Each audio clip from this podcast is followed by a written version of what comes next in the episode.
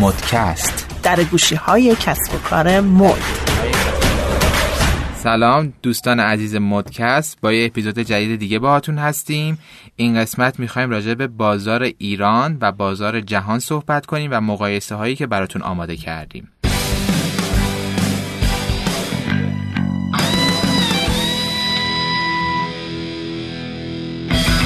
خب الهام کلا بازار پوشاک تو ایران چقدر سود داره؟ سلام می‌کنم. منم به همه شنوندگان عزیز مدکست. خیلی سود داره علی. واقعیت اینه که این کلمه خیلی رو حالا به ظاهر شاید شوخی گفتیم ولی در اصل بازار پرسودی است به خاطر آماری که من تو حاضر کردیم و امروز به شنوندهامون ارائه می‌کنیم. من می‌خوام قبل از هر چیزی راجع به یک مبحثی به اسم ارزش افزوده صحبت کنم. ما کشور خامفروشی هستیم. یعنی چی؟ یعنی اینکه ما عادت کردیم که هر چیزی رو که از منابعمون به دست میاریم عینا بسته‌بندی کنیم و تقدیم کنیم به بقیه کشورها. چرا؟ تکنولوژیش رو نداریم حالش رو نداریم دوست ندارن که ما این کار رو بکنیم. و میشه گفتش که خیلی از درگیری ها و دغدغه هایی که کشورهایی مثل کشور ما که منابع فوق العاده زیادی دارن که یکی از اونها منابع انسانیه علاقه دارن که ما توی این شرایط و وضعیت بمونیم. ما هم که خب خدا رو شکر بله تن میمونیم. میدیم. دقیقا. ارزش افزوده یعنی اون فعالیت یا اون پروسه ای که روی یک محصول یا یک مواد اولیه اتفاق میفته و به اون ارزشی رو میده که از مواد اولیش بیشتره. مثلا تو اگه بخوای نیم کیلو پنبه بخری چقدر پول میدی؟ یک کیلو پنبه. 15 هزار تومن. یک کیلو پنبه سنگین تر یا یک کیلو آهن؟ یک کیلو پنبه. مرسی ممنونم. من فکر کنم یک کیلو آهن. نه دیگه بره تو آب سنگین تر میشه. آها میره تو آب خیس میشه. خب قضیه اینه که یک کیلو پنبه ممکنه بگیم که کیلویی من نمی‌دونم راستشو بخوای الان دارم یه عدد X تومنی رو میگم. ولی از اگه بهت بگم که این پیرن جین خوشگلی که تو امروز پوشیدی قیمتش کیلویی مثلا 20 تومنه تو خوشت میاد؟ آره. خوشت میاد. ولی اگه این پیرن تو 200 هزار تومن خریده باشی خیلی هم بهت بر می‌خوره. خیلی بد هم میاد. آره خیلی هم بدت میاد. قضیه اینه که هزینه ای که روی لباس تو انجام شده شامل مواد اولیه است. هزینه کارگره هزینه حمل و نقل انبارداری اه، فروشگاهی که در واقع تو از اون خرید کردی و جمعا شاید 20 تومن پنبه تبدیل شده به یک پیرن که دکمه داره دوخته شده اتو شده بسته‌بندی شده منتقل شده به یک شاپی و اونجا داره ارائه میشه و حتی ممکنه صادر شده باشه پس پروسه طولانی تر میشه. این کیلویی 20 تومن که تبدیل میشه به یک پیرهن نیم کیلویی برف از روی ترازو میشه 200 هزار تومن. ارزش تمام شده یا بهای تمام شده بچه‌ای که حسابداری خوندن اینو می‌دونن من همیشه نمرم تو حسابداری بد میشه ولی بهای تمام شده شاید با توجه به تمام این محاسباتی که کردیم بشه یه چیزی در حدود 100 هزار تومن. ولی این کالا رو ما میفروشیم 200 هزار تومن. به دلیل اینکه بازار کششش رو داره مخاطب های دیگه ما پذیرفتن که بین برندهای مختلف انتخاب کنن و رقبا روی همچین قیمتی هستند و تکنیک های پرایسینگی که توی دنیا وجود داره. ما این پنبه 20 هزار تومنی رو تبدیل کردیم به یک پیراهن 200 هزار تومنی. هزینه designer و اینها هم روش میاد. آیا designer ما برای اینکه این طرح انجام بده غیر از زمان و تجربه خلاقیتی که گذاشته پولی داده؟ نه یه مداد یه کاغذ بوده شاید یا یه نرم افزار. پس ما اینجا ارزش افزوده تولید کردیم. می‌تونستیم پنبهمون رو کیلویی 22 هزار تومن بفروشیم. یعنی روی هر کیلو دو هزار تومن می‌تونستیم اشتغال زایی کنیم فعالیت کنیم برندسازی کنیم خودمون تو دنیا نشون بدیم و این پیرن رو 200 هزار تومن بفروشیم. بفروشیم. پس این میشه ارزش افسوده. افزوده خب درصد ارزش افزوده پوشاک تو ایران بر اساس مواد اولیه حدس می‌زنی چند درصد باشه؟ خودم میگم. پنبه 60 درصد. محصولاتی که از پنبه تولید شدن تا زمانی که تبدیل به پوشاک بشن 60 درصد ارزش افزوده پیدا می‌کنن. جین 75 درصد. همه ما دوست داریم جین ترک بخریم درسته؟ توی بله، ایران. همه. ولی واقعیت اینه که ما توی ایران جین داریم تولید می‌کنیم و 75 درصد ارزش افزوده داره. کت و شلوار فاستونی که فکر می‌کنیم فقط داریم پول پارچش رو میدیم در واقع 63 درصد ارزش افزوده داره و تولید بسیار پرسودیه. تو نساجی هم همین اتفاق میفته اینکه ما پنبه رو به نخ یا نخ را به پارچه تبدیل بکنیم که شامل محصولات نساجی میشه همین اتفاق میفته. هر کدومش بین 20 تا 35 درصد ارزش افزوده دارن که البته این هم عدد بالاییه. آمار مصرف پوشاک تو ایران رو می‌خوام بهت بگم چقدره. ما 11 میلیارد دلار بازار مصرف پوشاکمونه. که خب این عدد توی چین با اون تعداد آدمی که دارن توش زندگی می‌کنن 150 میلیارد دلاره. ولی اتفاق دیگه جالب اینه. توی هند با تقریبا همون تعداد جمعیت 45 میلیارد دلاره. یه چیزی تقریبا از یک چهارم کمتر نسبت به چین. چرا علی فکر می‌کنی این اتفاق میفته یعنی آیا واقعا فرهنگ اون مردم آب و هوا اقلیمشون تاثیر داره توی حجم بازار مصرف پوشاکشون؟ احساس می‌کنم آدم های مصرفگراتری هستن نسبت به هندیا چیزی که من احساس می‌کنم. دقیقا. اتفاقا کشورشون هم سردسیرتره. بله. درسته که گسترده شدن توی آسیا ولی خب این اتفاق افتاده. ضمن اینکه چین یک کشور در حال رشده و ضمن اینکه هند یه گاندی داشت که بهشون گفتش که مصرفتون رو کم بکنید و سعی کنید هر چی دارید بفروشید به بقیه و خودتون در واقع توی دنیا مطرح بکنید. این قناعتی که باعث شده توی فرهنگشون باشه کمکشون کرده که تولیدشون در واقع نسبت به صادراتشون پایین تر بیاد مصرفشون. حالا ما این وسط اروپا آمریکا رو هم داریم. آمریکا 225 میلیارد دلار بازار مصرف پوشاکشونه و اروپا 350 میلیارد دلار. این هم دلیل فرهنگی می‌تونه داشته باشه. ببینید آمریکایی ها آدمای مصرفگرایی و تمام تبلیغاتشون توی حوزه مصرفگرایی داره کمک می‌کنه که هر چیزی که توی کشورشون تولید می‌کنن مردمشون استفاده بکنن. خارج از این قضیه حتی واردات زیادی داشته باشن تا بتونن گردش مالی کشورشون رو یا در واقع اون چیزی که توی اقتصاد بهش میگن جی دی پی کشورها رو بالا ببرن. حجم کمی رو وارد می‌کنن مصرف می‌کنن و حجم زیادی تولید می‌کنن مصرف و صادر, می‌کنن. اروپایی ها همینطور 350 میلیارد دلار عدد بالاییه برای بازار مصرف پوشاک اروپا. فرهنگ اروپا میگه که انگلیسی ها میگن چی؟ ما انقدر پولدار نیستیم که چیز ارزون بخریم. بله.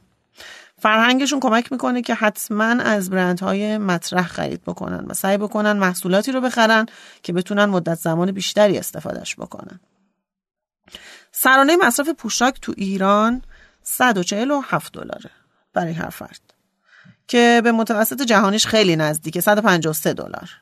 ولی همین عدد با توجه به صحبتی که گفتیم توی هند میشه 36 دلار و توی چین میشه 109 دلار. 109 دلار.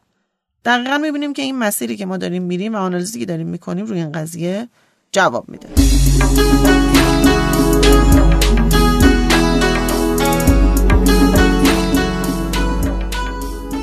خب الهام با توجه به اینکه بازار مصرف ما تو ایران انقدر بزرگه لباسای ما از کجا میان؟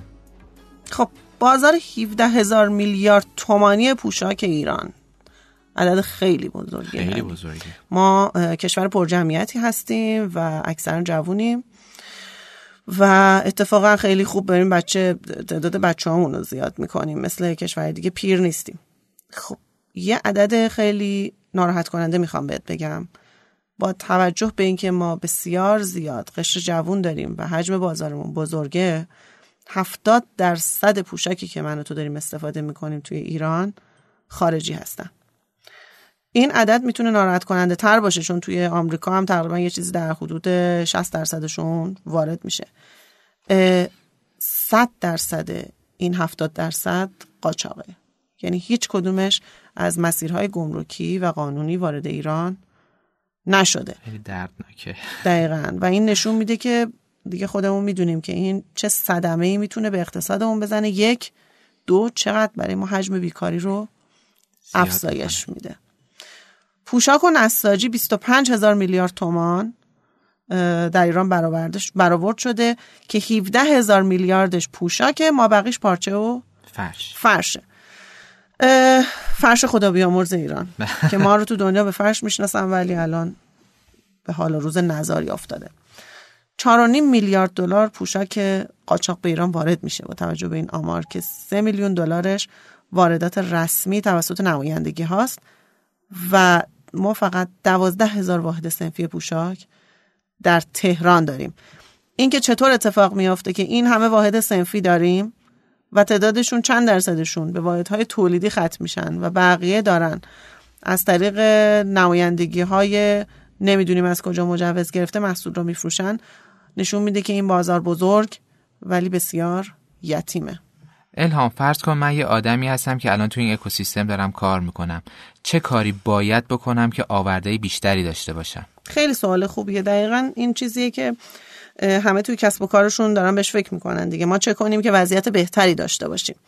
ببین مصرف پوشاک تو ایران 490 هزار تونه ما یک سری دهک های سنی داریم توی همه کشورها که اینا محاسبه میشه. ببینیم درصد توزیع جمعیت به حسب سن تو هر کشور چقدره. توی ایران ما 20 درصد جمعیت اون 21 تا 30 ساله. یعنی دقیقا همون چیزی که گفتم ما تعداد جوون هامون خیلی بالاست. و اینا ده سال دیگه تبدیل میشن به 31 تا 40 ساله ها که باز هم قشر جوونن و مصرف پوشاکشون بالاست. ما همین الان 15 درصد جمعیتمون 31 تا 40 سالن. بازم عدد بالاییه. و 15 درصد هم 41 تا 50 داریم. چیز جالبی که وجود داره ما از توی همین آمارا می‌تونیم در بیاریم که ما چجوری من فرزن می‌خوام محصول کودک تولید بکنم. 7 درصد جمعیت ما دو تا 5 سالن. 7 درصد جمعیت ما 6 تا 10 سالن. 7 درصد جمعیت ما 11 تا 15 سالن و 7 درصد 16 تا 20 سال. این عددی که دارم میگم بین 5 تا 7 متغیره. اکثر مجوزهایی که گرفته میشه برای تولید پوشاک همه میرن روی نوزادی. در صورتی که نوزادی دو درصد حجم بازار ماست. و یه گپ بزرگی که وجود داره گپ نوجواناست من یادم خودم می‌خواستم لباس بخرم توی دور نوجوانی مشکل داشتم. بچه ها قد قوارشون ماشاءالله الان در هفتادی و هشتادی و درشته. بله. لباس های بزرگونه به تنشون می‌خوره. یعنی باید مثل یک خانوم یا مثل یک آقای بزرگتر سنشون لباس بپوشن و این خب مسائل فرهنگی خودشو داره. و اتفاقا اینا هنوز ذهنشون کودکه. فاصله 11 تا 15 سال گپ بزرگی که توی مخصوصا صنعت کفاشی ما وجود داره برای بچه ها و 16 تا 20 سال برای بچههایی که توی سن بلوغ هم می‌خوان خودشون تو جامعه پیدا بکنن ولی نمی‌دونن دقیقا باید از چه الگوی لباسی توی فروشگاه ها توی جوامع و تبلیغات ما استفاده کنن. این خودش میشه یه موقعیت. ضمن اینکه اینا همشون ده سال دیگه قرار برن تو اون بازار بزرگی که ما داریم 20 تا 30 سال و اونجا دیگه انقدر بازار بزرگه که به هر حال مشکلشون رو یکی دیگه هم حل می‌کنه. پس این خودش میشه یه نقطه که من برم گپ های بازار رو با توجه به محصولی که دارم پیدا کنم. الان مثلا اگه من کار طلا و جواهر دستساز دارم خب قطعا این قشر 11 تا 15 سال نباید برای من جذاب باشه. حتی اگر توش گپی وجود داشته باشه. متوسط هزینه مصرف پوشاک یک خانواده شهری یک خانوار شهری توی ایران بچگانه 200 هزار تومنه.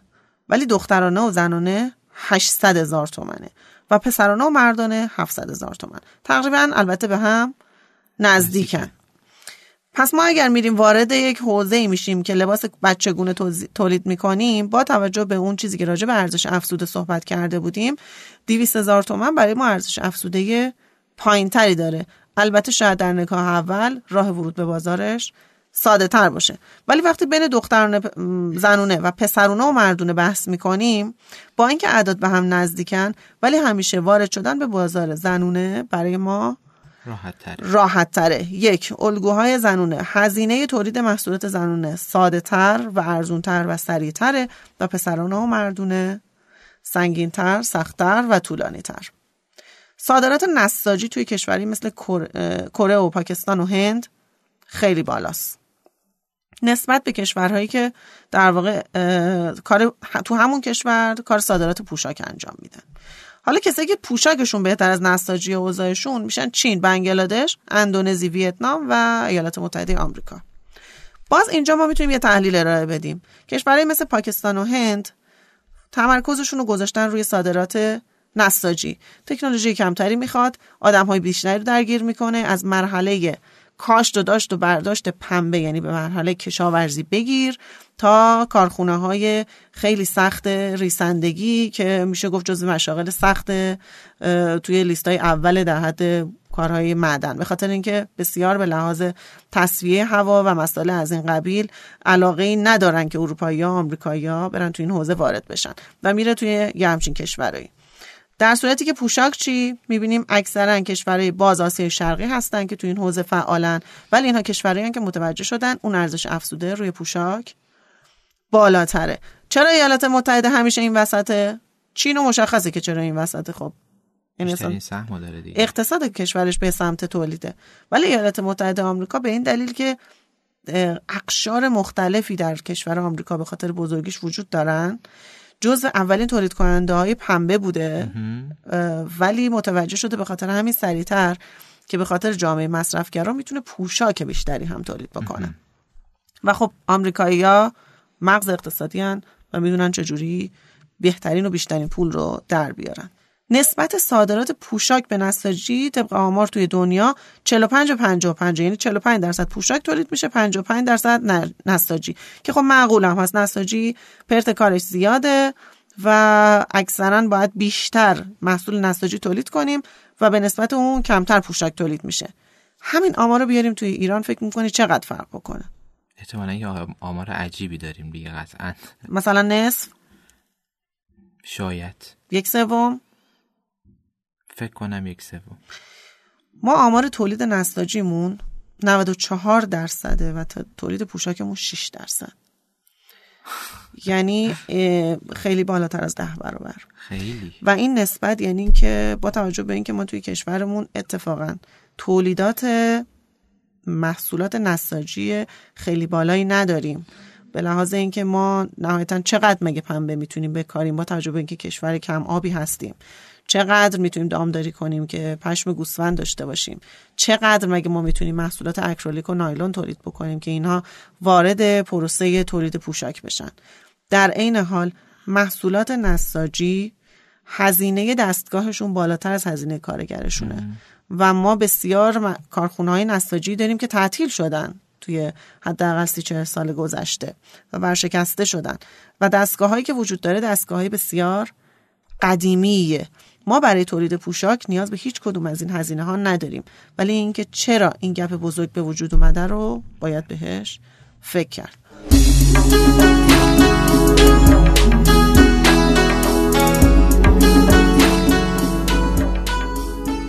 خب مهمترین کشورهای تولید و صادر کننده دنیا چینه با نسبت 34 و نیم درصد علی.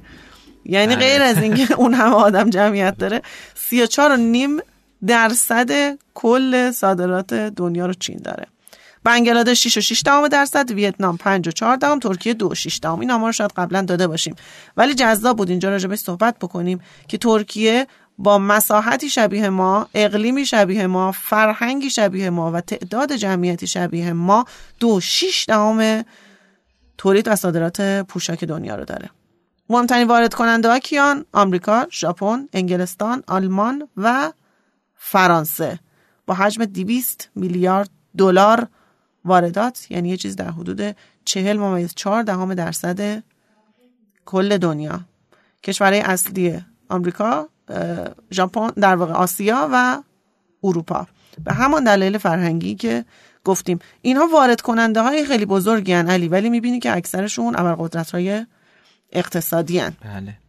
پس ما با وارد کردن بدبخت نمیشیم اگر سیستم تولیدی درستی داشته باشیم الهام ما از سال 85 تا 94 60 درصد افت صادرات داشتیم توی ایران سال 88 با ورود شرکت های خصوصی و نیمه خصوصی و سرمایه های کلان و سفارش از عراق و سوریه ما رشد قابل توجهی داشتیم درست.